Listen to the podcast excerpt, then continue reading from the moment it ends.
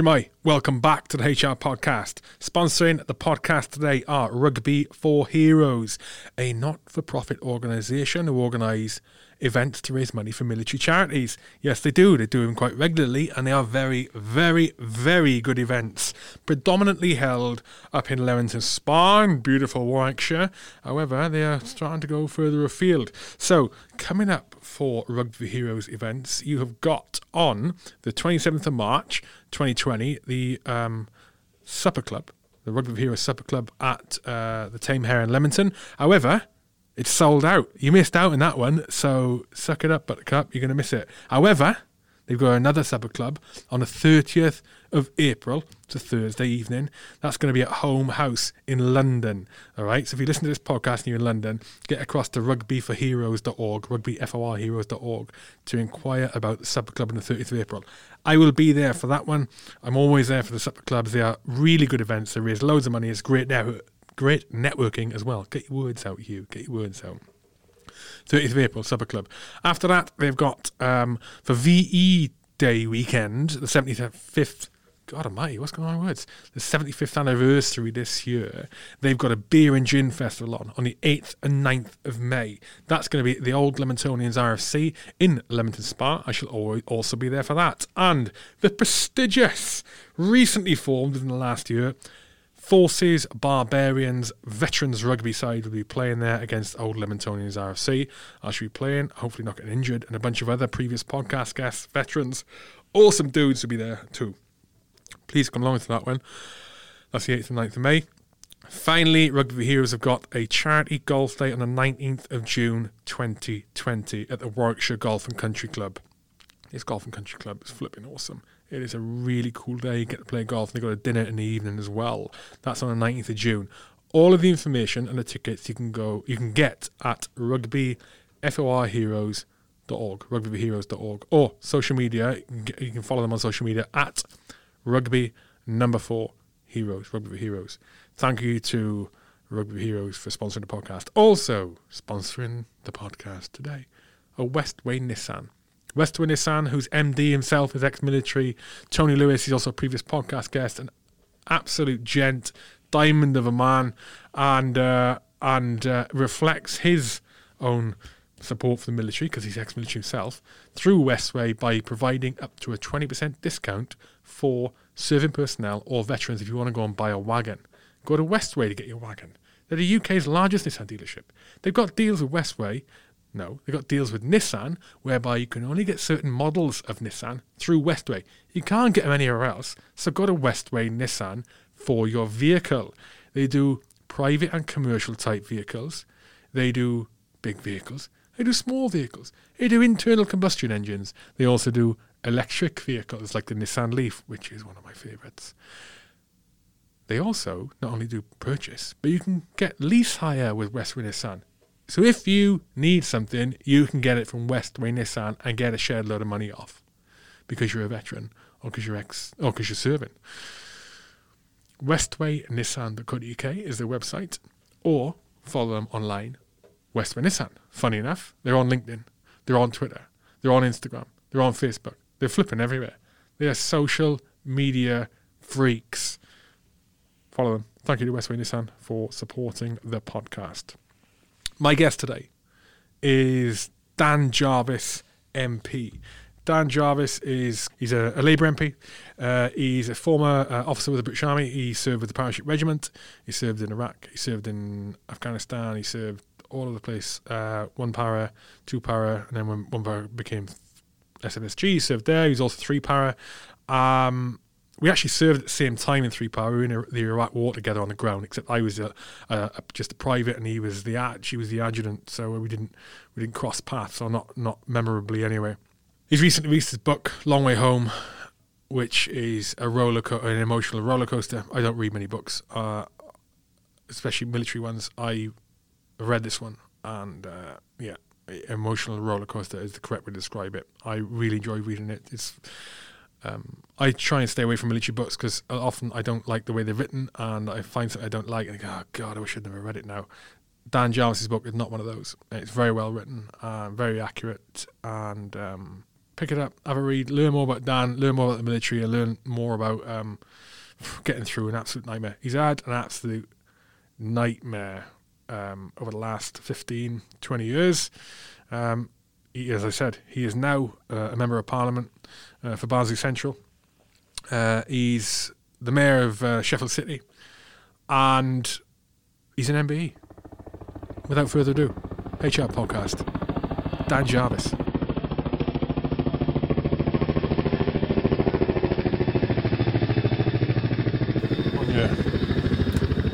Do it. Dan, you're a busy, busy, busy man. Thank you very much for your time. My pleasure. Great to meet you again. Um, also, congratulations on the book. Thank you. Uh, I'll be completely honest. I, I think I've mentioned this in the past. Military books, I think since leaving, I don't know if you're the same. I know other guys are, um, or people who served are difficult to. I find it difficult to read them, especially about my own my own unit. Um, I, I'm afraid of seeing inaccuracies or seeing something. Oh God, don't like that bit. Uh, I'm two thirds of the way through your book. I'm not completely finished yet. Paratrooper, so I read slow. two thirds, two thirds of the way through, and it's uh, an amazing read. Um, I, I, I mean that. Uh, if it was not, I would not be two thirds of the way through. I would have put it down after chapter one and gone. I haven't read anymore. I can resonate with a lot of it. Um, the military side of stuff. Uh, there's a there's a particular bit that sticks in my mind, and you're on leave. You've come back from leave from Afghan and use some phrases in that paragraph you mentioned about your feelings and they're exact exact phrases I've used in the past. And maybe you have Andy as well, maybe. And it's uh, you, are not there, you're somewhere else. Mm. And and Carl at the time was saying it, you, are not here, you, you're somewhere else, your mind's somewhere else. Explain explain that feeling to me. Mm. Explain that feeling to me. Well, I remember being out in Afghanistan, desperate to get home for R and R, desperate to see my family, desperate to spend time with the kids and then when I actually made it back home, the truth of the matter is that I was thinking about what was going on back in Afghanistan. I remember very clearly on one occasion we went into Salisbury, bought coffee, sat outside, beautiful day, sun was shining, people going about their ordinary business. My mind was back in Afghanistan and I was thinking and worrying about what was happening there. I wasn't really in Salisbury having a coffee with my wife. I was still in Helmand Province. And I think the reality is that when you've been through a very intensive situation, like many of us have experienced in Afghanistan or wherever it was, you can't just flick a switch and then all of a sudden forget about it and be back in your home environment. It takes a period of transition. And the reality is that the period of R and R is relatively short. I mean, it's a good thing that people come back and they've got the opportunity to see their family and have some time away from it. But that period of transition is probably not long enough. So you just about get to the point where you've settled back into the routine of being at home when it's time to go back to Afghanistan. Yeah, I think it's a, I think it's a different. Uh, I, have said in the past. I think, uh, I think uh, R and R. I think well, the the, the R and R, but the battlefield operational experience is different for everyone finds it different uh, but I think there is a, a, stark contrast in how a commander experiences it compared to how not command, you know, subordinates are using it. Subordinates experience it. Um, I mean, part of that feeling come back and R and hating it. I hated it when I read that paragraph of yours. It put me straight back to my first couple of hours back in the UK, sitting not far from you actually, as on the banks of the River Thames with with a with a, a lovely lady, and uh, sat there having a having a beer and she was talking to me and I was not hearing her. The barman had come over asking for another drink. I had not heard it and she was having to having to prod me, having to prod me in the side of the arm. Hugh, Hugh, Hugh. I wasn't responding because one of the things you said in the in the one of the things you said in the book is you're sitting. I think in Salisbury you were right. Mm. You're sitting there and you look watching people go pa- passing idly by, and uh, and then all of a sudden you couldn't understand it. How can you just go along with your normal lives? And I've said almost exactly the same things in the past. I hated them. I was sat in that I was sat in that bar on the side of the Thames watching tourists go back and forth and all people, and I hated them. It was how dare you, how mm. dare you go doing this when my friends are out there doing that. Do you not understand what's going on? And at the same time, that logical wrangling of what on earth are you thinking? they just they just do they just get just get on with it. But it's something that's very difficult to describe, the very difficult feeling to describe, or to deal with. what to deal with apart from getting back on the ground. You know. Um, did you have the same when you came back from the operation as a whole? You finished the operation. I did. For weeks afterwards, my mind was turning over what happened, what we'd done. I think I was pleased to be back because I was mentally and physically exhausted, having been there for six months. It had been such a demanding period of my life. I mean, it was bad enough that we were in Afghanistan fighting through a very difficult, challenging summer, but there were some particular pressures because I was particularly worried about my wife and I'd come to the company late and I wasn't as prepared as I might have been, and that made it much harder. And I think every day I carried this weight of responsibility for my soldiers. And the most important thing for me, from the moment I arrived to the moment I left, was getting them all back safely. But that is a big responsibility, and there's no escape from it, there's no hiding place. You're the boss, you're in charge, and every single day you're making difficult decisions. Wears you down. You know, the friction of being out there, the weather, the heat, the cold, the stress, the fear, it all in the end takes its toll. So by the end of the six months, we were all knackered, and I was, you know, I, I sort of speculated. There's a bit in the book where I wondered whether if someone had said you've got to stay for another week, could I've done it for another week? I probably could have done it for another week, but I don't think I could have done it for another month. You know, I was pretty much spent. And it was wonderful to be home. But for a period of time, I, was still out there. I was wondering what was happening. We'd formed a very close bond with the Afghans that we'd been working with and living with. I was wondering how they were. I was wondering how C Company would come and taken over from us. I was wondering how they were getting on. And then quite quickly, as is the way in the army and certainly in the regiment, it's not that long before you're thinking about, well, what's next? And we didn't have that long we had a period of time over Christmas, Christmas leave, and then we were back quite quickly in the January, spinning up for the next thing, getting ready. And Afghan sort of quite quickly seemed a distant memory, and we moved on to something else. But it took a number of weeks, I think, before I was even able to settle back into any kind of normal routine. What do you think the? In fact, I think an interesting one. The you Andy, so you're obviously aware of like the the the coming home routine from ops that it is now. And was it similar in the Northern Ireland era back back then? Yeah, I, I guess it was very similar. Um, you know, you're on the ground four and a half months is uh, you know a typical emergency tour, um, and you probably get a week, maybe ten days. But yeah, I think you know coming back into a normal environment. Um, is is very difficult. And maybe Northern Ireland was was slightly different because you know you're on the streets of Belfast, which could really be the streets of London or Birmingham or whatever. So, you know, again, it adds a different, perhaps a slightly different dimension to it. What's is is Andy is your R and R not the R and R? What do they call it? Post operation leave, whatever you call it. Let's, let's call it post operation leave. Yeah. How what how what could it be or should it be to improve it? Should it be the same for everyone? I think it's better now than it was when we were doing it. So this is 2007. And basically, what happened is that at the end of a very demanding six month tour in Afghanistan, we got back and there was a bit of admin and there was a bit of sort of cleaning the weapons and a bit of sort of tidying up. But quite quickly, people were gone. They were spread to the four winds.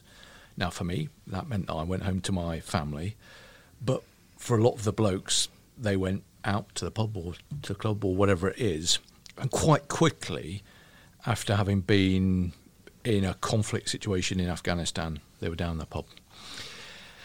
And, you know, inevitably, sometimes there are problems. And I think looking back, I worry that we were perhaps a bit complacent about the impact that that six months had had on people. I, re- I remember standing in front of the company saying, if anybody wants to have a chat, if anybody's got any problems, come and see us. Nobody ever did.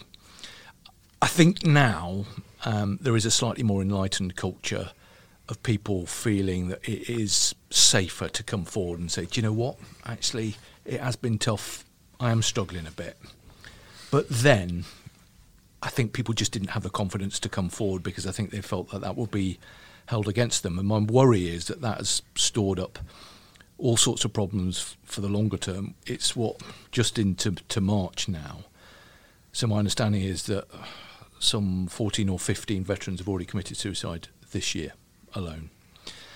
That is deeply concerning. Now, none of us know the precise reasons for all of those people, but I know from my own contemporaries of people that I joined with the army, three have committed suicide over the past 18 months.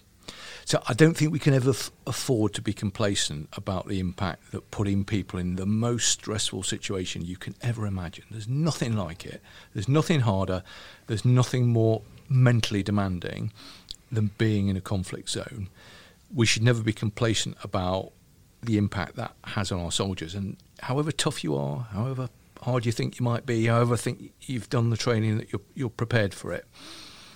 I think we, we just have to keep an eye out for people. And I, th- I think the system is better now than it was, but I do worry about the longer term impact of the experiences that, that so many young soldiers have had over the past generation or so and what it's going to mean for them over the longer term. And Dan, do you think do you think that's changed because you know, as you say, it's it's not going back very long that you know a lot of the guys just wouldn't come forward even though you know you were offering them a chance to have a chat. Do you think that's changed? Do you think uh, you know guys are, are more willing now to ask for help? And do you think that the help that is available is actually better than it was? I think it has changed, and I think it's changed for the better. I think the systems in place are more enlightened than they would have been ten or fifteen years ago. I think I think the culture is shifting slightly, and I think that's a very good thing. But by its very nature, the armed forces tends to be a very macho in, in environment, and I understand the reasons why, why that's the case. But I do think that we need to be incredibly vigilant, particularly with younger soldiers who could potentially go on to serve for many, many, many more years. We've got an absolute responsibility to invest in them and their mental health and their families. You know, it's not just about the people who've served; it's about the impact on the wider family. But also in, in our veterans, if you've put your uniform on, if you've served in the armed forces, I think our country has a lifelong responsibility to support you. And I think that we have got better as a country in recent years in terms of doing that, but we're still nowhere close to the level of support that you would get in the States.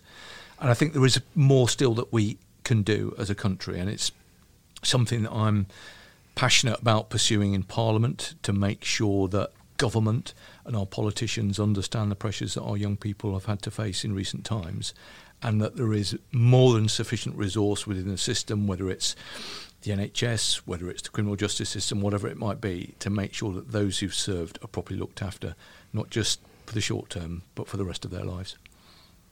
I don't think, I mean, with the states, I don't think that the. this is based on. I had a recent conversation with uh, with a guy called uh, Dr. Franklin Alice. Uh, he's a he's a he um, it's an online like podcast snapshot called HR Snapshot, little mini thing, and he's a what do you call it? Not reservist, National Guard. He's National Guard. He's I think Nebraska. He's in, um, and he was talking about the the Americans. Uh, men, uh, veterans care, you know, the way they look after the veterans. And he, he, had some reservations about it. Uh, some some aspects of it. For example, you know, the, you see a little bit over here sometimes with, with charities. They'll, they'll a veteran's got a problem, or not just veteran, anything like this. They got a problem, throw money at them, um, and especially where the sort of medical claims and compensation, all that medical problem, chuck money at them, and and and then a veteran may not ever have to work again in his life but that is absolutely going to kill him as much as the injury could ever would have, you know, uh, because in you know, all this money, nothing to do, no sense of purpose, blah blah blah, and it's just spiraled downhill. So he was talking about that and and their efforts to, as part of the rehabilitation, is not necessarily just throw money at them, I don't help them out if they need it, but let's get them into doing doing something they they see worthwhile. But I think where America does have it nailed is the the culture, the the sorry, the culture, the PR, the PR that they have around the military to the civilians, the way civilians perceive the military. Uh, they're, they're, I mean, well, you know, you, can go over there if you're a veteran, you, you, get all sorts of stuff. You know, they stand up at the beginning of matches and they sing the national anthem and all, all you know, and they'll say thank you to the troops and stuff. That's where I think they're they're very very far advanced. But I don't think that's maybe a, a, would be a good thing for us to get at that stage in the UK. Maybe not. I'm not sure. It's hard to work out. The problem is that the well, the problem is not clear cut.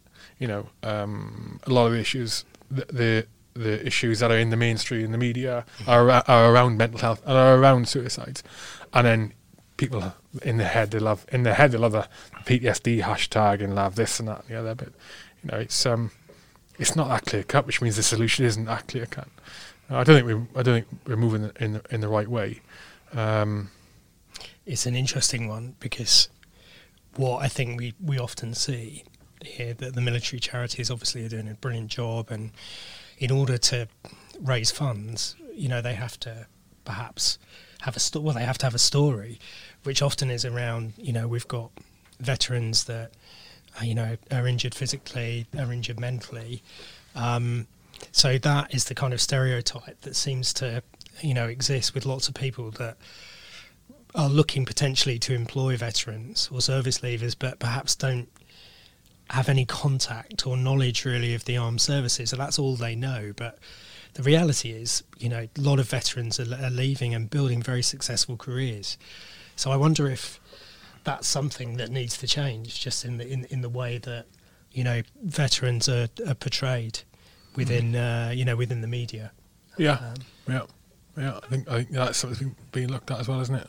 And that's yeah, I agree. Well, sorry, I, th- I think that there is a balance to be struck. We've we've got to make sure that those people who've served in the armed forces who need help get it. And there's some wonderful charities out there that do an amazing job. But in the end, we should we really have to rely on charities? I mean, mm. the bottom line is that, that that we do have to rely on charities to provide the support, and that is incredibly important that, that that support is there. But at the same time, we do need to constantly be making the point that the overwhelming majority of people who've served in the armed forces and leave go on to be incredibly successful because they've got a lot of transferable skills. They nearly always have an incredibly positive Wilco attitude that means that they go on to be successful. And you know, that's since I left the army and I've been in politics, I've employed a number of veterans. They've all been excellent. They've just got a brilliant work attitude. Just get on with it. They know how to get things done. They don't mess about. They're just very professional in the way that they approach whatever it is that they're trying to do. So we d- we do have to make sure that as a society we look out for the people who need that support, but at the same time we have to be quite careful not to undermine the overwhelming majority of service leavers who actually go on to be really successful and have very rewarding professional careers once they've left. There's a balance to be struck there, I think. Yeah, no, absolutely. There, are, uh, obviously, there's always going to be a percentage that um, that need care and, and should be cared for. And as you say, you know that why should that be just the charities? You know, there's a, there's a job for the government as well. Um, but I, I see and here, you know, so many veterans doing great work, you know, setting up businesses, becoming successful entrepreneurs, you know, as you say, building careers, lots of different careers. Um, so, you know, it's, it's getting that balance right. I don't think we hear enough in the media today about those stories. Um, so, yeah, I guess it's just ultimately over time trying to get the balance right. Talking about mental health, one of the things uh, I know, obviously know now about you from from reading from reading the book is um, man, you've had a bit of a nightmare. Like you had a bit, you had a bit of a, you had a bit of a nightmare. You know, um, the uh, I mean, you got the operational aspects of the tours, um, people killed and injured, friends, um, colleagues, not just and British, Afghans, um, and then to deal with the obviously the tragedy in your home life personally. Um, how how what how have you how are you where uh, where you are now mentally? How, and that's me assuming that you are as you appear to me in the conversations we had. You're pretty good place mentally. Mm. How are you where you are now, and why are you not an absolute wreck? that's a very good question. I think I've been lucky in the sense that having had a t- tough but rewarding career, or not a career, but period of my life serving in the army, and then that was very difficult on occasions, some really sort of challenging times, and then a very challenging, terribly challenging time in personal life when my wife died. I think I'm very lucky to have come through that. And I think that the reasons that I've come through it are mostly because I've had very good support from friends and family. I think having people who you trust, whose advice you listen to, I think that counts for a lot. I also think, though, that I've been lucky that I've found something else that I can dedicate my professional life to. So the army, it's not a job. It is a way of life that consumes much of you, all of you, if you let it. It's not five days a week and it's certainly not nine to five. It is not a normal job and it's not a normal way of life. Politics is not a job either. It is a way of life, uh, it is a vocation. And I think I'm lucky in the sense that I have the opportunity to do something that I consider to be worthwhile. So every single day, I've got the opportunity to serve my constituents, to get things done, to make a difference. And I find that extraordinarily professionally rewarding. It's hard work. you get a lot of grief. And whatever you do, there will always be people who say you should have done something else or you'll get, you get criticised.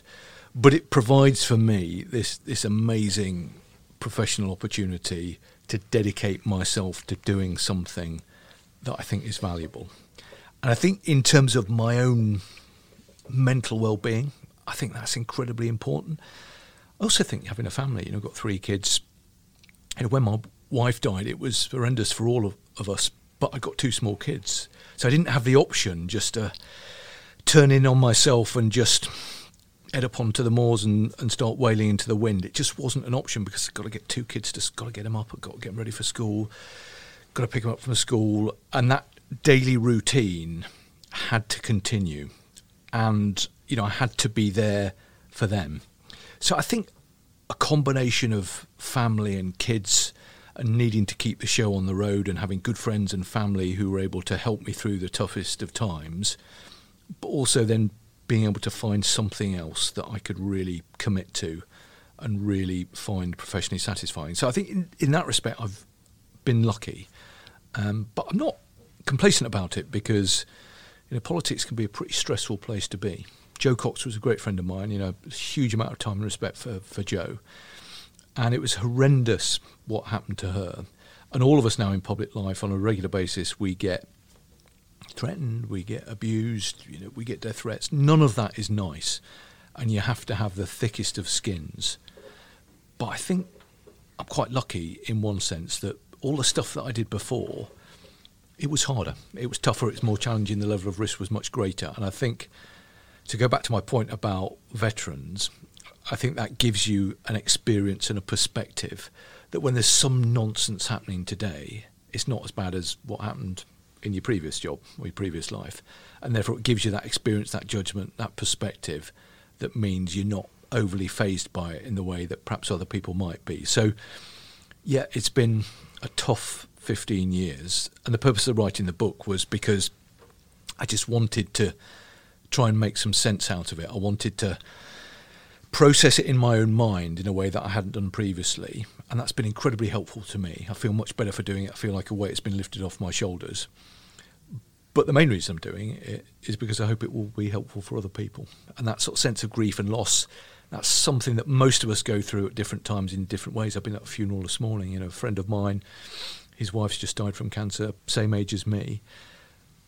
A lot of people have asked me about it over the years, and what I've tried to do with the book is condense all of my thoughts and everything that I've learned from that incredibly painful journey through grief but to do it in a way that has been helpful for me in terms of getting it off my chest, but also will be helpful for other people who've you know, been or are going through that difficult experience themselves.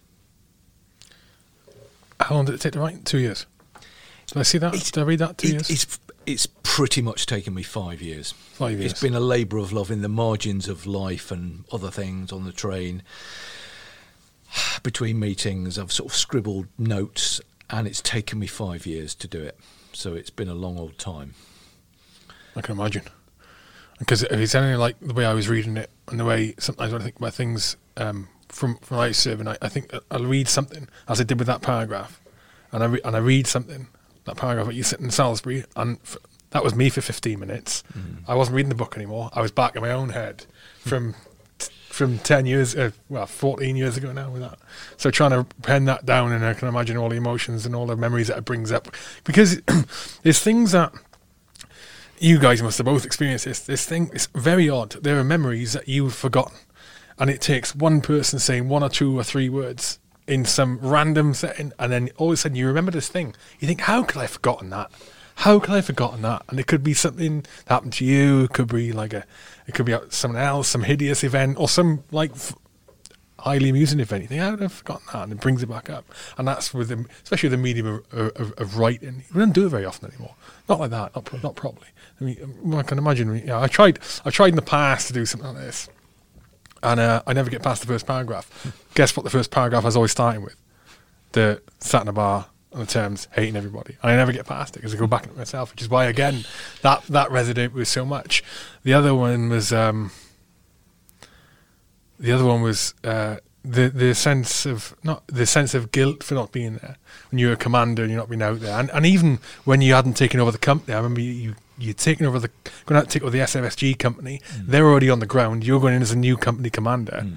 and because they're on the ground before you, you're not very happy. You're not very happy with that. You you mm. spend all your might to try and try and try and get there, but the helicopters ain't happening, and uh, you get wrapped up in Bastion, not Bastion, Kandahar. Kandahar. What's that like taking over a company of paratroopers on the ground in Afghan? You've not met them before. It was tough, and I reckon so. I don't. I mean, looking back, I'm not quite sure how we got ourselves into that situation. I don't think it would happen today. I think there would be a more common sense approach taken to it. In what in what regard? Would you? In in regard that the armed forces rightly place a huge amount of emphasis on pre-deployment training. So if you're going into an uh, operational environment like Afghanistan, there is a period of training which is often months of hard deployment work, pre-deployment training work, so you know, you know as much as possible how all the equipment works, what the situation's likely to be, and obviously you need all of that. And I didn't have any of it, and I don't think that I would be allowed to put myself in a situation like that these days without having gone through all of the pre-deployment training. So it meant that I arrived cold. I didn't know any of the soldiers who were in my company, with the exception of two, and I hadn't seen either of them for 10 years. And then all of a sudden, I'm there, I'm on a helicopter, flying out of the camp into the middle of the desert, jump off the back of the helicopter, off it goes, and then you're into it. You're confronted by a group of people, all of whom know more about the situation than you. Um, I was very fortunate that I had I had a brilliant company sergeant major who I had known 10 years before, and he helped me a lot. Um, I had a good team of NCOs and a good team of young officers, but for the first couple of weeks, it was hard graft because I didn't even know the people. So you're getting to know people, you're trying to understand the nature of the mission, you're trying to get a grip of being in Afghanistan. And for me, I was dealing with stuff from home as well. So it was an incredibly challenging, difficult period. And I, I remember, and I describe it in the book, having come back out of the desert and being in my little porter cabin hut, just thinking, what have I got myself into here? Maybe I, for once, I've bitten off more than I can chew. And I remember I wrote, wrote this um, his email to the commanding officer saying, I don't think this is going to work, and I've got real concerns about the nature of the operation, and the, the level of risk is too high, and all of these things. And then I just flicked the kettle on, had a brew, got a bit of sleep, got up in the morning, and then I thought, you know what, I'm not going to send the email. I'm here now. Just just make the best of it. Get on with it. I'm not going back. Yes, it is tough. It is far from ideal, but I'm here now. So get on with it and make a success of it. And that's what I tried to do. with uh, with 175 Afghan soldiers under your command as well, right? Yeah, well, that was, that was pretty challenging. Well, particularly when I describe it in the book, a number of them went AWOL. So we're trying to build a force. We're trying to get this thing up and running to get them out there, take on the Taliban. It's a relatively new concept, working very closely with the Afghans and, and ourselves. And then, and it's often the way in life, just at the point where you think you're just starting to kind of get a grip of it, you're starting to just feel a little bit like you're on top of it. And then, no sooner had I sort of sat in my chair thinking, yeah, you know, this is this is going all right. Then a, lo- a load of them walked out the camp. I thought, oh God, you know, what are we going to do about that? And then a load more went. Deserted. Yeah, they just went. And we couldn't get initially to the bottom of why they were going. But obviously, it was my job to build this force. And it was an, an Afghan force. You know, we, did, we did, uh, needed Afghans to build an Afghan force. And they were just going, taking the kit, and they were gone.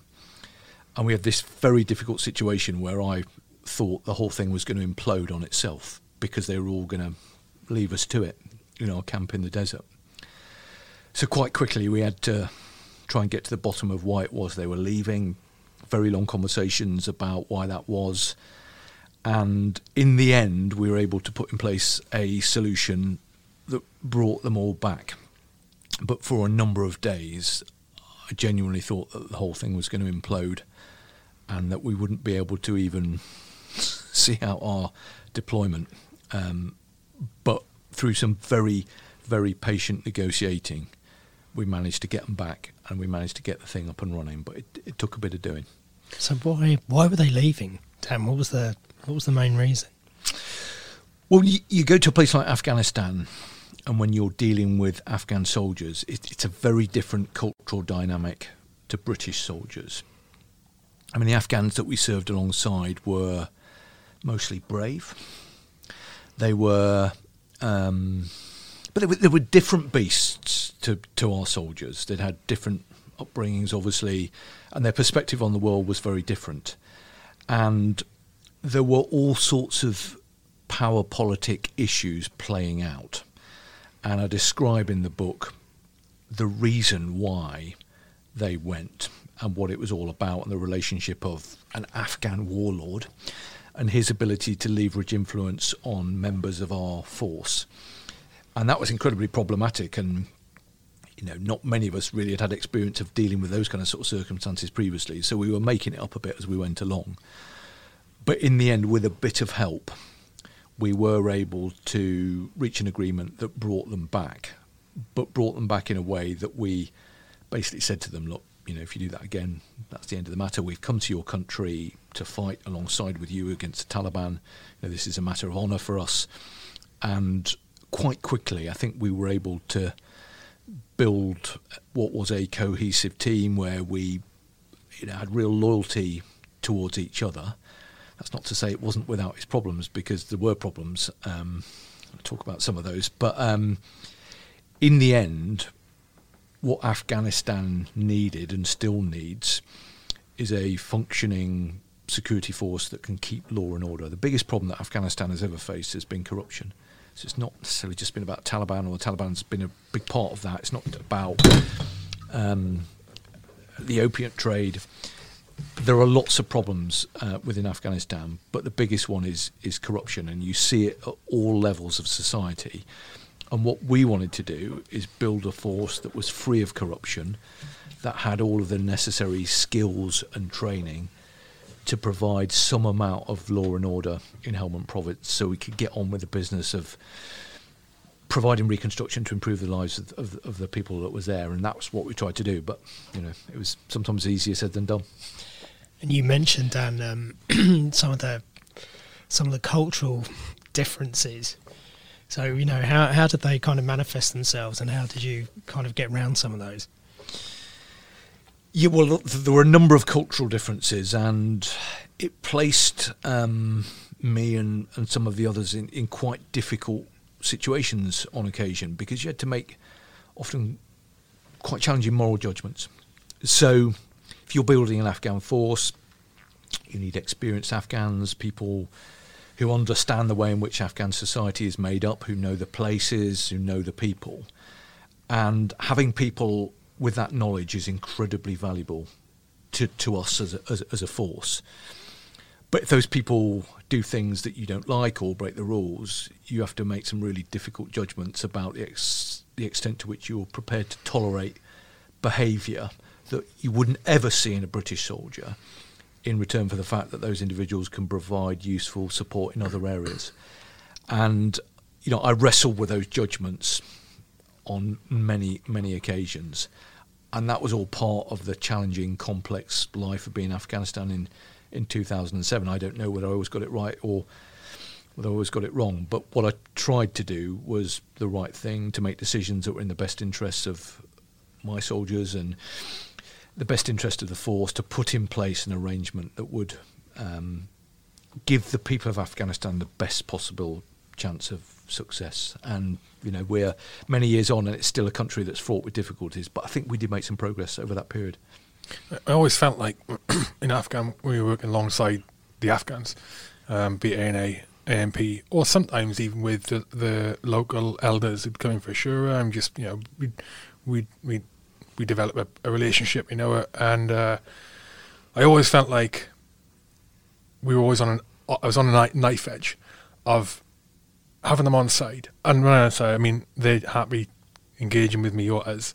To the other side of the knife edge was them being extremely, extremely offended, um, and I, I, I, I, I can remember similar things in Iraq, although I didn't work much with Iraqis in the same nature as I did in Afghan, and I think um, it's because of that, the cultural, the, the lack of cultural understanding both ways, us to them, them to us, and the chuck on top the language barrier.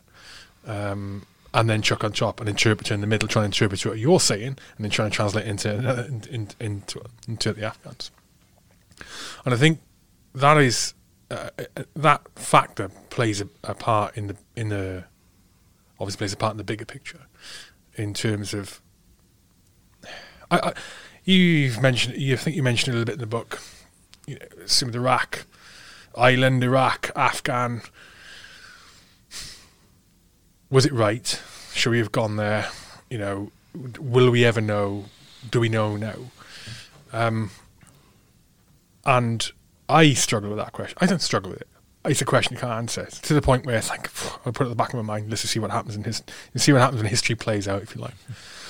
But one of the things I'm always very conscious of, I'm always very conscious of now is that what we think is the right thing to do and the moral thing to do going forward based on our Western principles and the way we were brought up in England, Wales, Scotland, America, wherever, is often a far cry from the values and the and the principles and the expectations that people in a different country have. In Europe, never mind in the Middle East, you know, is a hard one. Hard one. Should we well, like you know, should should how how how can you judge it? How can you judge what you should do, should and shouldn't do? Should we leave people just get on with their own lives, and if they come and threaten us, then we act on it? But then, what's a threat? You know, um, it's a hard one. It's a hard one. I always think back to Iraq and think and think back to Iraq uh, in that 2003. In fact, you were there. In, yeah, yeah, yeah, yeah. So you were the Arch, and I was I was just a private at the Tom and A coming on the ground, and. Um, one of the one of the key one of the key objectives was secure the oil fields. yeah, right. it tells you tells you something. Tells you tells you part of it. Part of the motivations is a hard one. It's hard one. I don't know what the answer is. I don't know what the answer is. What I do know is that um, as much as we think we're right and we're the good people, the British and the Americans and our allies, the Chinese think exactly the same. The Russians think exactly the same. The Afghans think exactly the same. They're all right, just as right as we are. It's just we got a different perception of it, different morals, and you know, different different values, different everything. I don't I don't understand what to do, but the answer there is to well, don't go attacking anyone or don't do any, don't do any interventional stuff, interventionist stuff. But then that's not the answer either, because then you're vulnerable. It's uh, I hate it. Why did I bring it up? what do you? How do you think? What, how do you think it's going to play out, Afghan? Do you think, on the whole, looking at it now, judging from your own experience being there, um, would the Afghans say they're in a better place now than they were before, or don't know? Well, f- f- firstly, on your very bigger picture point, about intervention. I think I think it's worth making the point that we've spent such a long time thinking about our involvement in Iraq. So the Chilcot inquiry went on for years and years, and we've expended so many column inches thinking about whether it was the right thing or whether it was the wrong thing. We did that for Iraq. Our commitment to Afghanistan was much longer. We lost many, many more British lives in Afghanistan. It consumed much more of our national resource than ever Iraq did. But we've spent relatively little time thinking about whether it was the right thing to do or not. In the end, I think it was. But I think it's right that we look back at it with something of a critical eye because the world is so complex. There's so many different challenges now. Things happen much more quickly than ever they happened before. The reality is that we are going to have to make, as a country, difficult judgments about what to do in the future. We're making them today, we're going to have to make them tomorrow, we'll have to make them next year.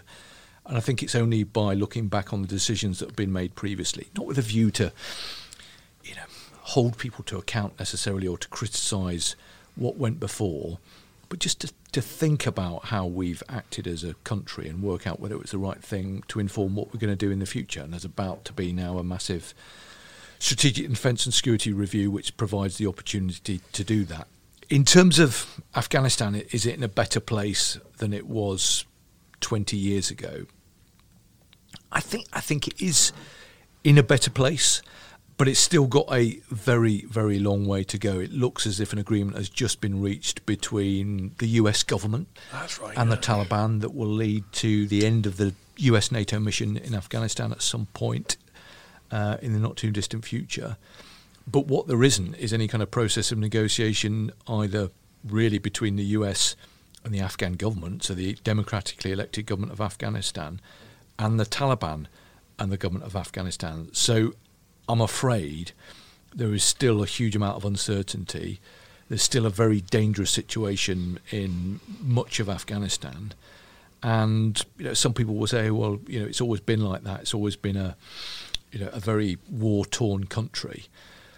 But given we've invested so much in it, given that we've sacrificed such a lot, I think we should continue to maintain an interest, maintain an interest in it. We've still got British soldiers there today, and I think it's in our national interest to make sure that it doesn't go back to where it was in back in sort of 2000 or so, where you'd got a Taliban-led uh, government, if you like, that enabled terrorist activities that were then able to strike into the heart of, of Western democracies. So there are some very difficult balances to strike. There are some diff- difficult judgments that have to be made.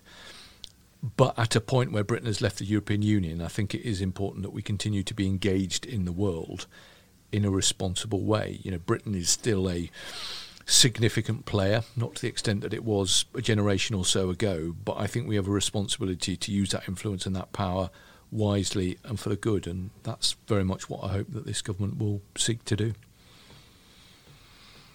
So we've got the newly formed um, Veteran Affairs Office. Dan, what, what do you think about you know the work that um, that that office has been set up to do? Obviously, it's very early days, but um, you know I think it's great to see the government you know really focus on veteran affairs, and you know as we said earlier, there's if we look at what's you know what happens in the in the US and the way that, that veterans get treated there. Um, obviously, it's not perfect, but it's very different to the way it is here now. So, are you you know are you are you confident and kind of positive in regard to the office and the difference that it can make? I'm certainly very supportive of the principle of having an Office of Veteran Affairs. I think that's a really good move forward. Like everything, the proof of the pudding will be in the eating. So I've been in regular contact with the, the ministers, Johnny Mercer and, and, and others. And I think what it needs to do now is prove its worth in terms of the support that it's providing for veterans. There are some still some specific concerns about issues relating to service in Northern Ireland, and that's something that gets raised with me a lot. I have some specific concerns around quite a significant number of soldiers who've been disadvantaged as a result of what's called the, the Pinnacle Pension Scheme, and I've raised that with the Minister Johnny Mercer. and I still want to see some decisive action coming out of the Ministry of Defence and the, the Cabinet Office through this new Veterans Office. So I think, yes, it is a good step forward, but what we need to see now is the thing properly up and running. And I think the, the Veterans Minister has said that he doesn't want any veteran ever to feel that they've got nowhere to turn to. I think we all agree with that. We all want to see that. I don't think we're quite there yet. But what I hope very much is that Parliament and politicians will pull together. This should not be a political football.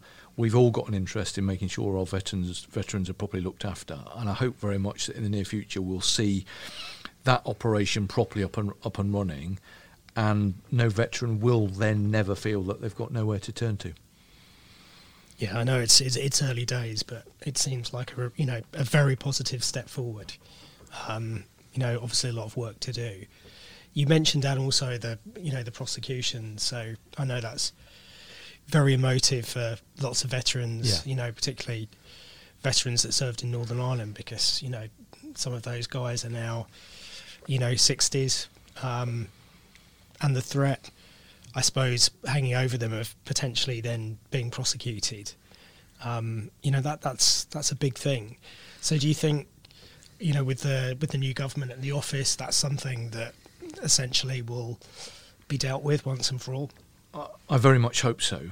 I mean, the Prime Minister and the Veterans Minister have both given a, com- a commitment, so they've both publicly committed to ensuring that this matter, which frankly has dragged on for far too long, is brought to a conclusion in the very near future. I mean, I've spoken to individual veterans who are affected by this, often older men, some of whom are quite unwell, some of them have had to live with huge uncertainty for years and years.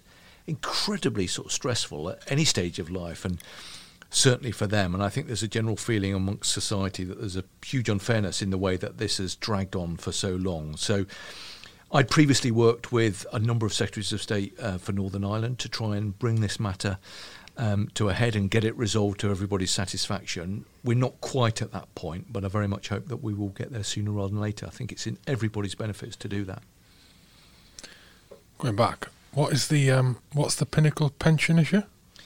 So this is a a scheme that a number of um, people who served in our armed forces transferred their armed forces pension into other pension schemes.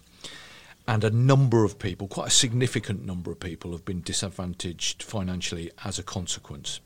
So there's been some very good work done by um, BBC Radio 4 You and Yours programme who've looked at this in some detail.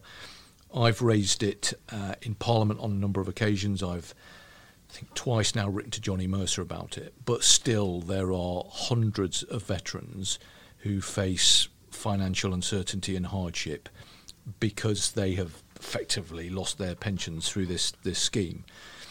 I'm still waiting for a solid response from the MOD, so they've acknowledged that the concerns that exist. But this is not going to go away, and it is a matter that I'll be working in Parliament to resolve. And I very much hope that the the new office that we've just been talking about it provides them a fantastic opportunity to demonstrate their commitment to making sure these veterans have not been disadvantaged in the way that I think that they have. So it's quite a big issue, and hopefully one that will be resolved by the MOD. That's people transferring their pensions from the MOD pension out to like a CivPop one. Yeah. Yeah. Okay. Got you. Yeah. yeah right. Yeah. But yeah. It's a, yeah. That's not. I nearly did that actually.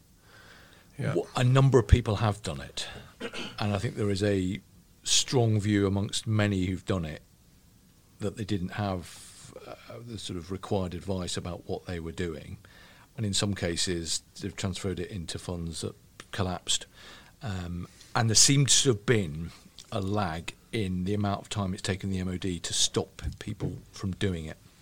So what I've said to Johnny Mercer is that there does need to be investigation into precisely w- what has happened. Firstly, to make sure it couldn't happen to anyone else, but then look at what can be done to support those people who have been disadvantaged. A number of people have got in touch with me about it, and as I say, it is not something that's going to go away. It is something that we are going to have to try and resolve. But I do need the MOD to look at it properly. Is there a formal network of veterans within Westminster that exists?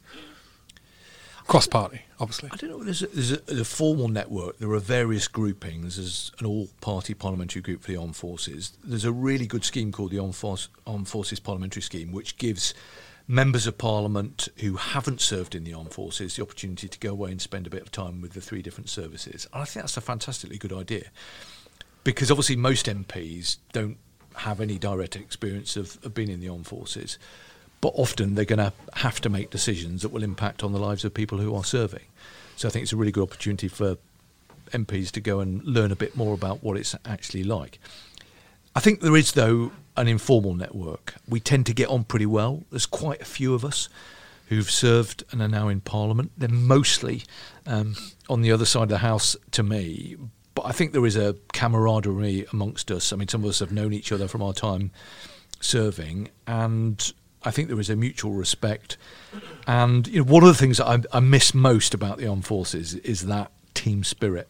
It's that camaraderie. It's that being a part of an organisation alongside people who you trust, who you get on with, who you quite literally will put your life in their hands. I'm afraid, perhaps this won't come as a great surprise to people, that there isn't that same culture within politics and even with within your own political party you tend to be sadly um, you know not, not not working always in the same way um, and that's a great shame in my view um, and I think there's quite a lot that politicians and politics could learn from that kind of Wilco can do attitude that people have in the armed forces particularly, you know, a, a, tough time for our country. There's a lot that we've got to do. We've come through a very divisive Brexit debate. You know, I want to see people coming together and actually working in what is the best interests of our country. And I think the armed forces provides a really good template for how you could do that. You mentioned in the book um, about meeting Tony Blair, and you had an opportunity to discuss with him. Uh, was it? Well, in fact, yeah. Tell me about that actually. I'm, try, I'm trying to remember the actual, actual the, uh, when it happened. Explain that. When did that meeting happen with Tony Blair? Well, the first time I met Tony Blair, I was trying to put him on a helicopter in the dark, and we got lost in a wood, which was what, one of the most embarrassing things that's ever happened. Who was navigating? Well, I, I was navigating, but I maintain it was the it was the helicopter pilot's fault because he. So I, what happened was it was my it was my first day. So I was working for General Mike Jackson, who was is a fearsome character and Prince of Darkness. The Prince of Darkness. So he was the um, he was the sort of the head of uh, NATO forces in in Kosovo, and it was my first day working for him, and my job was to take the prime minister from where he just had a meeting with General Jackson and put him on a helicopter. And I'd obviously done a recce, so I knew where to go but it was dark and it was my first day, so I didn't know my way around brilliantly. Anyway, I took the Prime Minister and his team of people towards where the helicopter was on the helicopter landing site. We had to go through a bit of a wood and it was a bit muddy, but it was all right because I knew where we were going. Anyway, as we came out through the wood, the helicopter took off and flew away. So I'd say to Prime Minister, a bit of a change of plan, Prime Minister, we're going to have to go to the other HLS, which is where I thought the helicopter was going to go and, and land. Anyway, so we went back through the wood and then we had to go through another wood. And I vividly remember at one point going through this wood that we had to get through a barbed wire fence. This was on my first day. With General Jackson was there with the Prime Minister. and I put my foot on the bottom rung of the barbed wire and I was lifting on the, bar, the barbed wire. So the Prime Minister, Alastair Campbell, he was there as well. Um, and there was um, there's a woman called Anji Hunter, and she was um, wearing reasonably high heels. I don't think she was too impressed. anyway, we got through the barbed wire fence, we got through the rest of the wood, and eventually came out the other side to where the helicopter landing site was, and the helicopter was there with the rotor blades spinning. Now, apparently, you're not supposed to put prime ministers onto helicopters with rotor blades. But anyway, I just put him on, and off it went. And it, obviously, it was my first day, and I thought, well, I was going to get the sack because it was my fault anyway, I was stood with General Jackson, um, and we sort of looked at the spot where the, the helicopter had been, but had sort of flown off. And he looked at me, and I thought, oh, I'm going to get massively in trouble here. I'm probably going to get the sack. And um, he paused for a moment, then he looked at me and he said, um, "Thank God it wasn't the Queen," so, which broke broke the ice a bit. Um, so that was the first time that um, I met Tony Blair. Um, I saw him briefly years later, just after I'd been elected to Parliament. and I asked him about. Did he remember that incident? Did he remember that? I didn't. Ask, well, I didn't mention it to him, to be honest. Um, I mean, to be fair to him, he didn't seem too worried about the fact that he was being dragged through a, a dark, muddy wood. I think he quite enjoyed it. Yeah, I bet he Um, loved it. I bet he I loved think so. civvy. Yeah, well, when the heli- as the helicopter was flying off, he gave me a bit of a sort of thumbs up, so I sort of took it. That it wasn't wasn't too fed up. Um, but I didn't because I, I only saw him very briefly. I didn't I didn't get into all of that. Um, but we did have a conversation about the difficulties with making these huge judgments. And you need the wisdom of Solomon, and you know much of the criticism of the decision to go to war in Iraq is with the benefit of hindsight, but some very legitimate criticism of those decisions. But I've now had some experience, although obviously not to the same extent, of having to decide whether it's the right thing to take military action or not. So we've done that with Syria, we've done it with Libya, and these are incredibly difficult judgments. And I think what you've got to do is you've got to look at all of the information, all the intelligence that you have available, and you need to have a proper plan for what it is that you're looking to achieve and how you're going to do it. And you need to have a commitment to achieving that over the longer term. And the debate about whether it was the right decision to go to war in Iraq or not will go on for many, many, many years. And, and rightly so, because it was such a controversial decision. But what I think you also have to find a way to think about within that same discussion is what if we hadn't done it? Now, that's not a reason for doing it, but there are lots of people who will say, well, we should never do anything. And I think there are occasions, and that's obviously why we have our armed forces, where if it's legal, where if it's morally the right thing, and if you're able to execute force in a way that can save lives and contribute to the upholding of international law, then that's the right thing to do. But my time in Parliament over the past nine years or so has taught me that these are very difficult judgments, and you know, whatever you do, it brings risks, and whatever you do, there will be people who say you should have done something else. So these really are the most difficult decisions, and I think you know, I, I, I- feel whenever I've had to take them, the responsibility I have is to those people who serve in the armed forces, because ultimately what you're doing is you're asking them to put themselves in harm's way, and there is no greater responsibility, there is no more serious decision that you can ever take than than doing that. Question for you. Um, so before I before I say this, I'm going to say I'm I I am not uh, I've no allegiance to any party. Right? You happen to be my first Labour Labour MP on. I've had a couple of Conservative before, obviously Johnny and um, where's other one? No, no, no. Oh, Chloe Westley, uh, the advisor, and then I had um, James Glancy of Brexit Party fame. Yeah. I don't hold any allegiance to a party. Okay. Not even an independent Wales. Uh, is it possible? So your experience in Westminster, your experience working, working the upper echelons there, okay, as an MP who's been there for a, a while.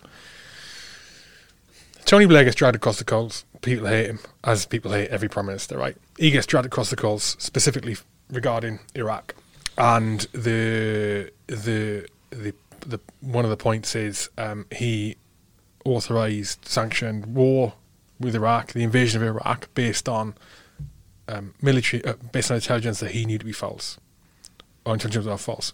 Little side note to that: when I was still in, I did a psyops psyops warfare planning course, and I ended up on there. I, I don't know why I was on as a sergeant, and then the next rank up was a flight sergeant from the RAF, and everyone else was majors and colonels. I was full of it for that week. Yeah, I'm course. Got my crayons out. I was loving it. Um, uh, the flight sergeant, RAF, according to him, and I at the time I believe what you're saying, he was one of the guys who was tasked to go in and protect the weapons inspectors in Iraq when they went doing the, the inspections. And he said to me, man, there was no inspections going on. We went to go to these places, didn't even set foot inside, and came on. It was an absolute bluff. That's single source of information. Like I still believe him. My question to you, Dan, is knowing what you know now, is it possible that Tony Blair could have been presented false information, false intelligence, and not know about it and, and believe it to be true? Because I think it is possible.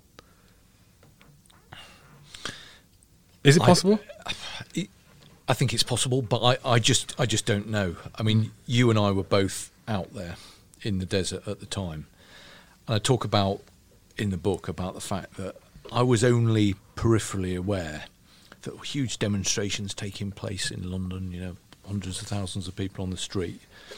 But you and I had a job to do. We had a very important job to do to get our battalion ready for whatever was asked of us. And I think we did that in good faith. And I think we can be very proud of the fact that we went there in good faith to do an important job as was requested by our country. I don't know precisely who said what to whom and what decisions were taken and, and, and when they were taken, but what I do know is those decisions have impacted on the ability of prime ministers and national government ever since to make those decisions. And in some respects, maybe that's a good thing because it means that we are probably more cautious than we otherwise would have been to take these decisions. I mean, we had some really tough choices about Syria, and I'm not convinced that we got all of those choices right. In fact, I'm sure that we didn't. But the reality is, perhaps a bit like the experience of being in Vietnam for the Americans, the experience of going to war in Iraq uh, for our country, I think will carry very long lasting consequences for years yet to come. And I think it's you know, it's the job of the Prime Minister of the day and the, the government to ensure that all of the decisions that they take are in the national interest, are legal, and are informed by the highest quality of intelligence and information. And I suspect in years to come there will perhaps be more said about what happened in 2002 and 2003. I'm not an expert because, as I say, you and I were a bit busy doing other things. But I think the really positive point that I would want to draw out is about the future and about thinking incredibly hard about what we do as a country in the future when it comes to deploying our armed forces. I remember being in Parliament in, um, I think it was 2015. It was 2015 when we had to take a judgment about whether we were going to support the use of force in Syria. And I was invited by the then Prime Minister David Cameron to attend the National Security Council. And basically, what the National Security Council did was provide a briefing on the situation inside Syria in order that those of us who were there were able to make a judgment about whether it was the right thing to do to use force in the case of Syria or not. I had the benefit of that knowledge and that intelligence from the National Security Council briefing. The overwhelming majority of other MPs didn't have the benefit of that briefing. So they were being asked to make a very difficult decision about whether we should deploy force without all of the kind of the intelligence and the information. And that, I think it's a point that I've raised in Parliament previously. If you're expecting parliamentarians to make a decision about force, the use of force and the deployment of our armed forces, how can you find a way of making sure that they've got all of the information in order to make an informed judgment? Because obviously, much of that intelligence and information is very highly classified. So there's a bit of a problem there that we don't have a system in place that allows, other than the kind of the ad hoc arrangement of a couple of us being invited in to attend a meeting, there isn't a system that will enable the best possible decision making politically. And I think that is a bit of an issue that we, we do need to think about. But the most important thing is that any government, any prime minister, needs to do the right thing, needs to act in the national interest, needs to take actions that are legal and in line with international law, and, and only seek to use force if there is a clear plan with a reasonable chance of success. And whilst for many people the legacy of being in Iraq will be a, a terribly negative one, I think I completely understand that. But what I prefer to do is try and think of it in terms of how we can do it better next time and how we can learn the lessons of that decision making process to inform what might have to be done in the future. Do you see um, our leaving the EU compromising our national security? I think we have an absolute responsibility to make sure that it doesn't. I remember as part of the debate um, during the EU referendum in 2016 asking questions about how we would continue to be able to cooperate with our European partners. So, in terms of our defence as a country, we do need to have very close cooperation with, with our neighbours in the European Union. Now, because we are not part of the European Union in the way that we were previously, we need to find new mechanisms for doing that. I think it's entirely possible to make that work. I think it's incredibly important that we seek to play a leading role in NATO. NATO has provided the bedrock of our security in Western Europe for a generation or more. And it's right that we are absolutely sat at the top table as a as a P5 UN security member, um, contributing to that process. But I think that as we continue the process of leaving the European Union, obviously there's some incredibly important arrangements that have to be put in place to allow economic cooperation and our ability to trade into those markets and for them to trade into our market. But the very next most well, just as important, if not more important, is is the mechanisms by which we share intelligence with our colleagues in Europe, the mechanisms by which we link into the existing security police structures, and obviously the government in the process of trying to make all of that happen. And again, that's something that I'll clearly, you know, I hope all parliamentarians will want to support that process. But I just sort of say one other thing. The world feels to me more dangerous, more complex than ever it's been before, really.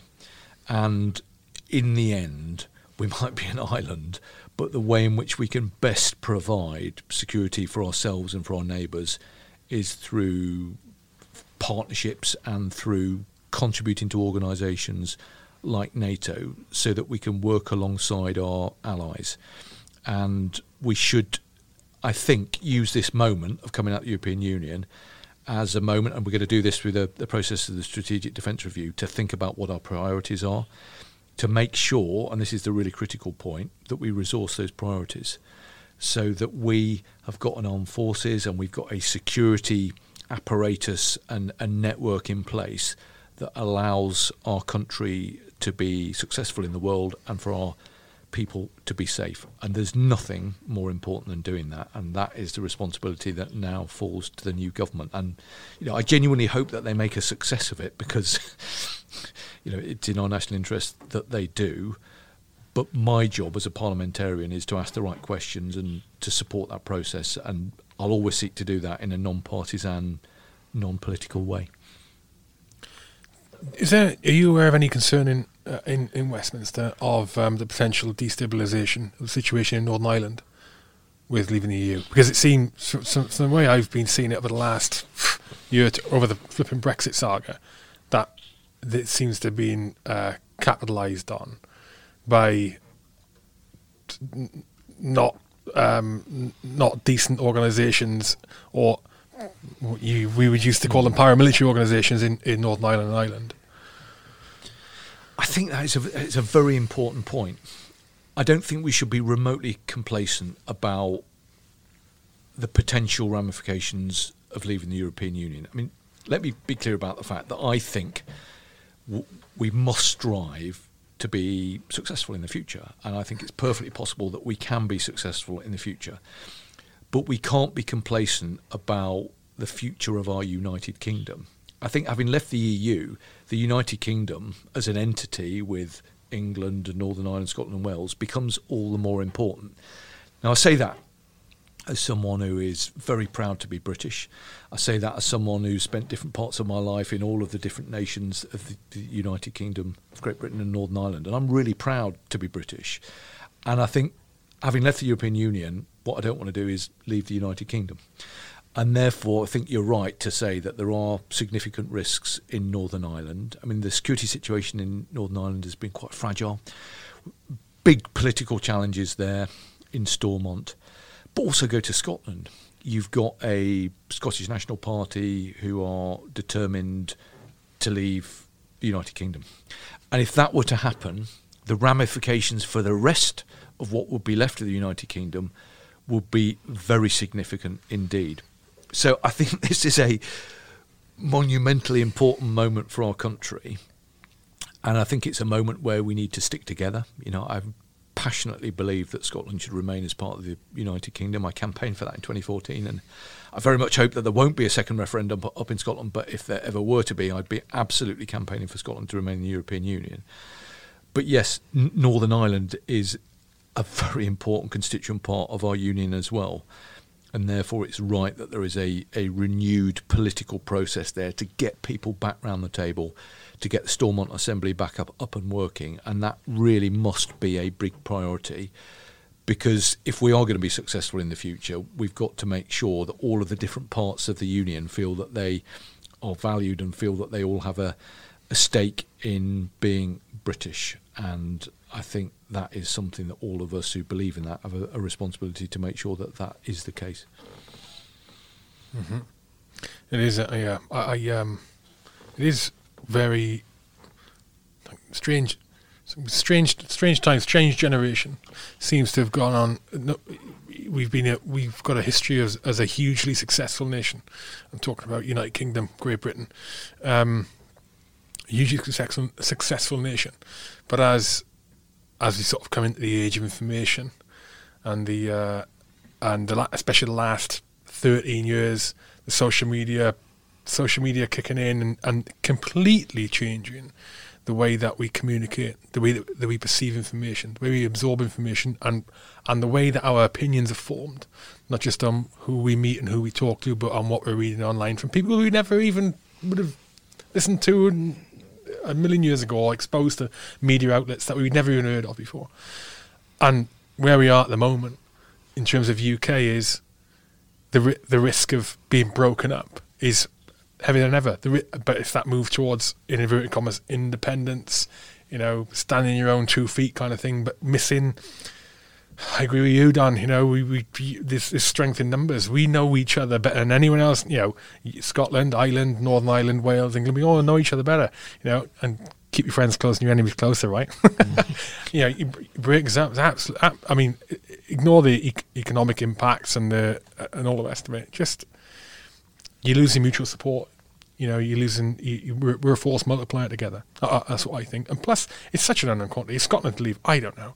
I, I can't. I can't imagine it would be great. You know, but why? Why? Why risk it? But I don't think there doesn't seem to be much public support for that up there, though. Does there? Apart from Sturgeon saying she wants it, and the party broadly saying they want it but I don't think it seems to have much. I mean, it's up there recently in Scotland recently. I was with a couple of ex-military up there, and they didn't. I mean, they weren't all for it. But that doesn't mean the whole of Scotland isn't. I don't know.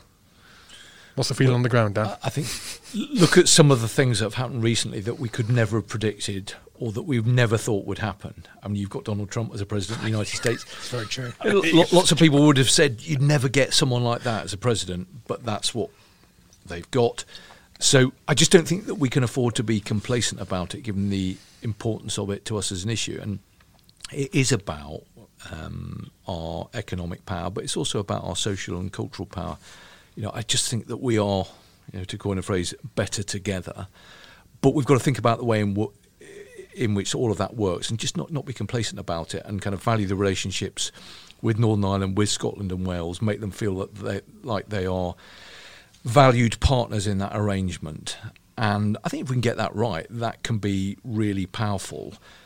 But get it wrong, and there are real vulnerabilities and risk, And particularly as we forge a new path outside the European Union, you know, it's strengthen numbers in the UK, and then let's think about what we want to do and what we, we want to get done in the world, and make sure that we've got the right resource in the right place. Because you know, going back to some of the things we've been talking about earlier, Afghanistan and Iraq and I, t- I do tease out some of this in the book.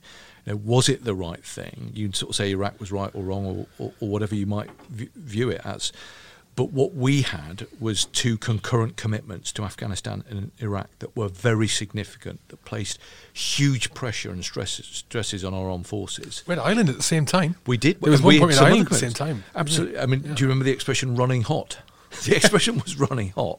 Well, I think you know it wasn't necessarily running hot, but it was it was boiling hot. Is the reality of it, and we only were able to sustain that for a number of years because of the dedication and commitment of some extraordinary men and women serving in our armed forces, particularly those who were in the kind of sort of pinch point enabling capabilities that were needed everywhere and you had people who would do a six month tour and then would have a relatively short period of time before they'd be spinning up to go back out there again. And I think um, it is about the politicians in the end providing leadership and making sure that if they say that they want something to be done, that they don't just kind of will the ends, they will the means and the resources to do it. But it's also about senior military people and them being honest about what can be achieved. And it's a very good thing that in the armed forces there's this kind of Wilco can do attitude, and that's fine. It's incredibly important that, that that is maintained, but not at the risk of not being able to do things because you haven't got the resources in, in, in place.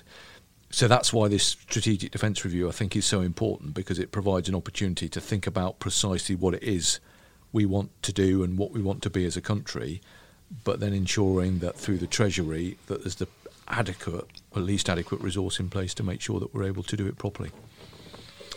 You got um. Sorry, Andy, you going to say something? No, I was going to say, Dan. I think um, you know it's it, it's interesting the way that uh, you know the kind of threats are changing. The, the threats are evolving. Obviously, you know, fake news, Russian interference, all of that. So it feels like you know our armed forces have to have to evolve and I guess you know this strategic review is is the best way of doing that.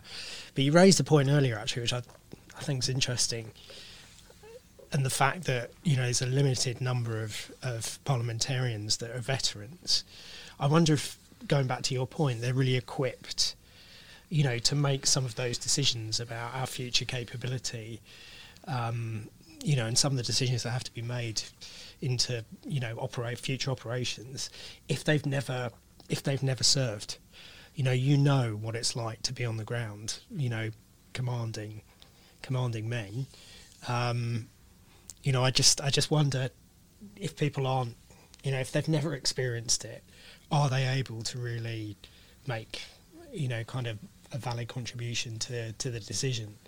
Um, I don't know. It's I think there's there's there's, there's, there's value in not having experience as well. You know, it's it's that it's that old diversity is key, right? So it would be it'd equally be a bad idea to have all of them as ex-military. yeah, no, absolutely. you know, but, uh, but bring, uh, it, bring it sort of broaches on the subject of national service. We got a we got a manning problem at the minute. We got a retention problem. We got a recruitment problem. Um, national service could that be an option? I've had my reservations in the past, but I think I, I flipping heck. This is another hour and a half conversation. this, but just I mean, just coming, just coming towards finishing up. I mean, I've had my reservation in the past, but I do think on a wider positive impact on society to have a whole society who have experienced some form of military service, be it eight months, be it three years, be it 22, 25 years, would have a positive impact on society. I think. I think it'd be flipping awesome. We wouldn't have. I was going to say this, this snowflake word but I won't but, I think we'd have a little more, a lot more resilient society. I think, uh, with um, a better handle on man, what is really valuable in life? What is really valuable for you in life? What makes you tick? What is what is good and what is morally right and, and, and the way you should take take your life for the good of you, for the good of your family, for the good of uh, and, and a grander platforms the good of the country. I don't know. What do you think? So, so to confirm, Dan, you're saying bring back national service. I don't think I'm quite, quite saying that, but. Uh, I, I, mean, I think certainly the, the, opportunity for people to get involved with some form of service, whether that is a, a military element to that or whether there's a sort of community aspect to it. I think, you know, I sort of say this as a as a parent as much as anything. It's a tough time to be growing up at the moment. There are all sorts of pressures on kids that we never had to face. I mean, having a mobile phone and social media, this is extraordinary technology that brings extraordinary benefits, but it also brings some pressures as well. And I think for kids growing up in the world today, they're subjected to all of that. And I think um, having the opportunity to do something that would get them mixing with people from every single different walk of life would be very valuable. I suspect the military is not going to be for everybody. Um, I'm a big supporter of the cadets. I think the cadets provide, you know, a fantastic opportunity for young people to be involved in adventurous activities, and I think that is a brilliant thing. And whether you go on into the armed forces or not, I think that gives you, you know, a good sort of start in life. I also think it, it's really important that we support our reservists as well. I mean, I continue to be kind of completely dumbfounded by the ability of people to do a job, to have a family, but also serve our country through through the reserves. I think that's an incredibly valuable thing. So, I'm not completely signed up to sending everybody off to, to, to boot camp for Nash, national service, partly because the truth of the matter is we haven't actually got the numbers to do it because you'd have to see a very significant increase in the number of people that we have in, in the armed forces. I do think, you know, I've said a number of times throughout this conversation about not being complacent about things. What we can't afford to be complacent about is making sure that the next generation of talent is there to come into the armed forces. Now, I personally think that service in the armed forces offers a wonderful, rewarding professional career. Don't particularly like the word career, but you know what I mean. Um, but it's a competitive world, and kids sort of growing up today, you know, quite savvy about the opportunities, and they look about, you know, what they're going to be owning in five years, ten years, and they think about the kind of wider benefits and, and all of that. And therefore, those of us who believe that the armed forces does offer, you know, an ex- not necessarily doing it forever. Some people will, but some people perhaps do it three or five years, and it gives them a grounding. It gives them some skills. It gives them a real sort of sense of purpose and self-discipline. I think that's incredibly valuable. But those of us who believe in the value of it have to stand up for it and champion it because. You know, there will be plenty of those people in society who will talk it down, who will kind of sort of turn their noses to it. But I still am incredibly proud of the fact that I had the opportunity to be in the army, and it's something that I recommend to people when they ask me about it, provided they thought they thought about it, because as we all know, it's not the easy option in life. It brings all sorts of challenges and it brings unique pressures. But if you thought about that and you think that you can hack it, then my advice would be give it a go. I agree. I agree. We need to start wrapping it up. Dan, um, your book. Tell us about it. When, where can people get it? It's been a labour of love pulling this book together, but I'm really pleased that I have done uh, because I hope it gives a sense of the things that I think I've been lucky enough to learn over the past 15 or 20 years or so. And it's my story of how you can get yourself through tough times. And most of us, in different ways at different times, experience really challenging conditions in our lives. And this is my thoughts on how you can kind of navigate through those tough times and come out the other side of it. So, although there's some pretty tough, dark moments in it, I've tried to do it in the most kind of sort of positive, upbeat way that I possibly can. So, it is published on Thursday, the 5th of March. You can get it from all good bookshops, as I say. You can get it online as well. And let me know what you think about it. I'm on Twitter, I'm on Facebook. I'd love to hear from people. Um, I've already had quite a few people get in touch just when I said that I was going to write a book and talking about the experiences of, of grief. I've had a lot of people from around the country, in fact, from around the world in some cases, get in touch to say they lost their wife or they lost their husband or their father died unexpectedly and this how they cope with it.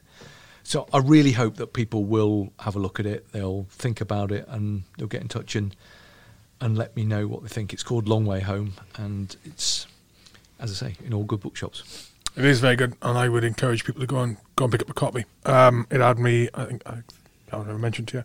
In fact, I mentioned to Richard actually off air before we started recording.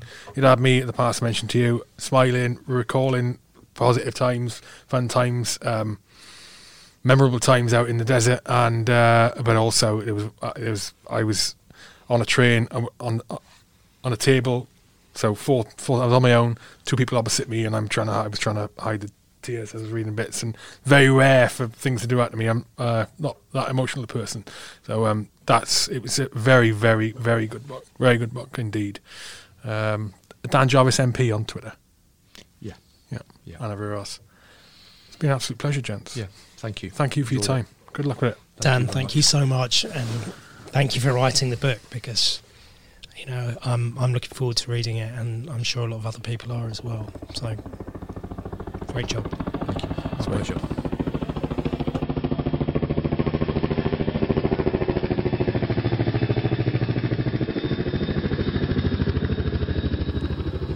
Thanks for listening to the podcast. Please leave me an iTunes. Please leave me an iTunes review. Please, please leave me an iTunes review. Go on to uh, Apple Podcasts. Go on to um, iTunes and hit, write a review. I, I, really, I would really appreciate it. Also, um, please, if you enjoyed this podcast, let Dan know get onto his social media and go, hey, Dan, Enjoyed your podcast. Cool. Keep doing the do. Well done. Awesome. Yeah, do that. Tell him. And the iTunes review. Both, please. Awesome. Thank you for that. Thank you also to the sponsors Westway Nissan, westwaynissan.co.uk, private and commercial vehicles, lease hire, purchase outright. They've got all sorts of stuff. They can get it if you're a serving personnel or if you're a veteran, you can get up to 20% off with Westway Nissan if you're looking for a wagon.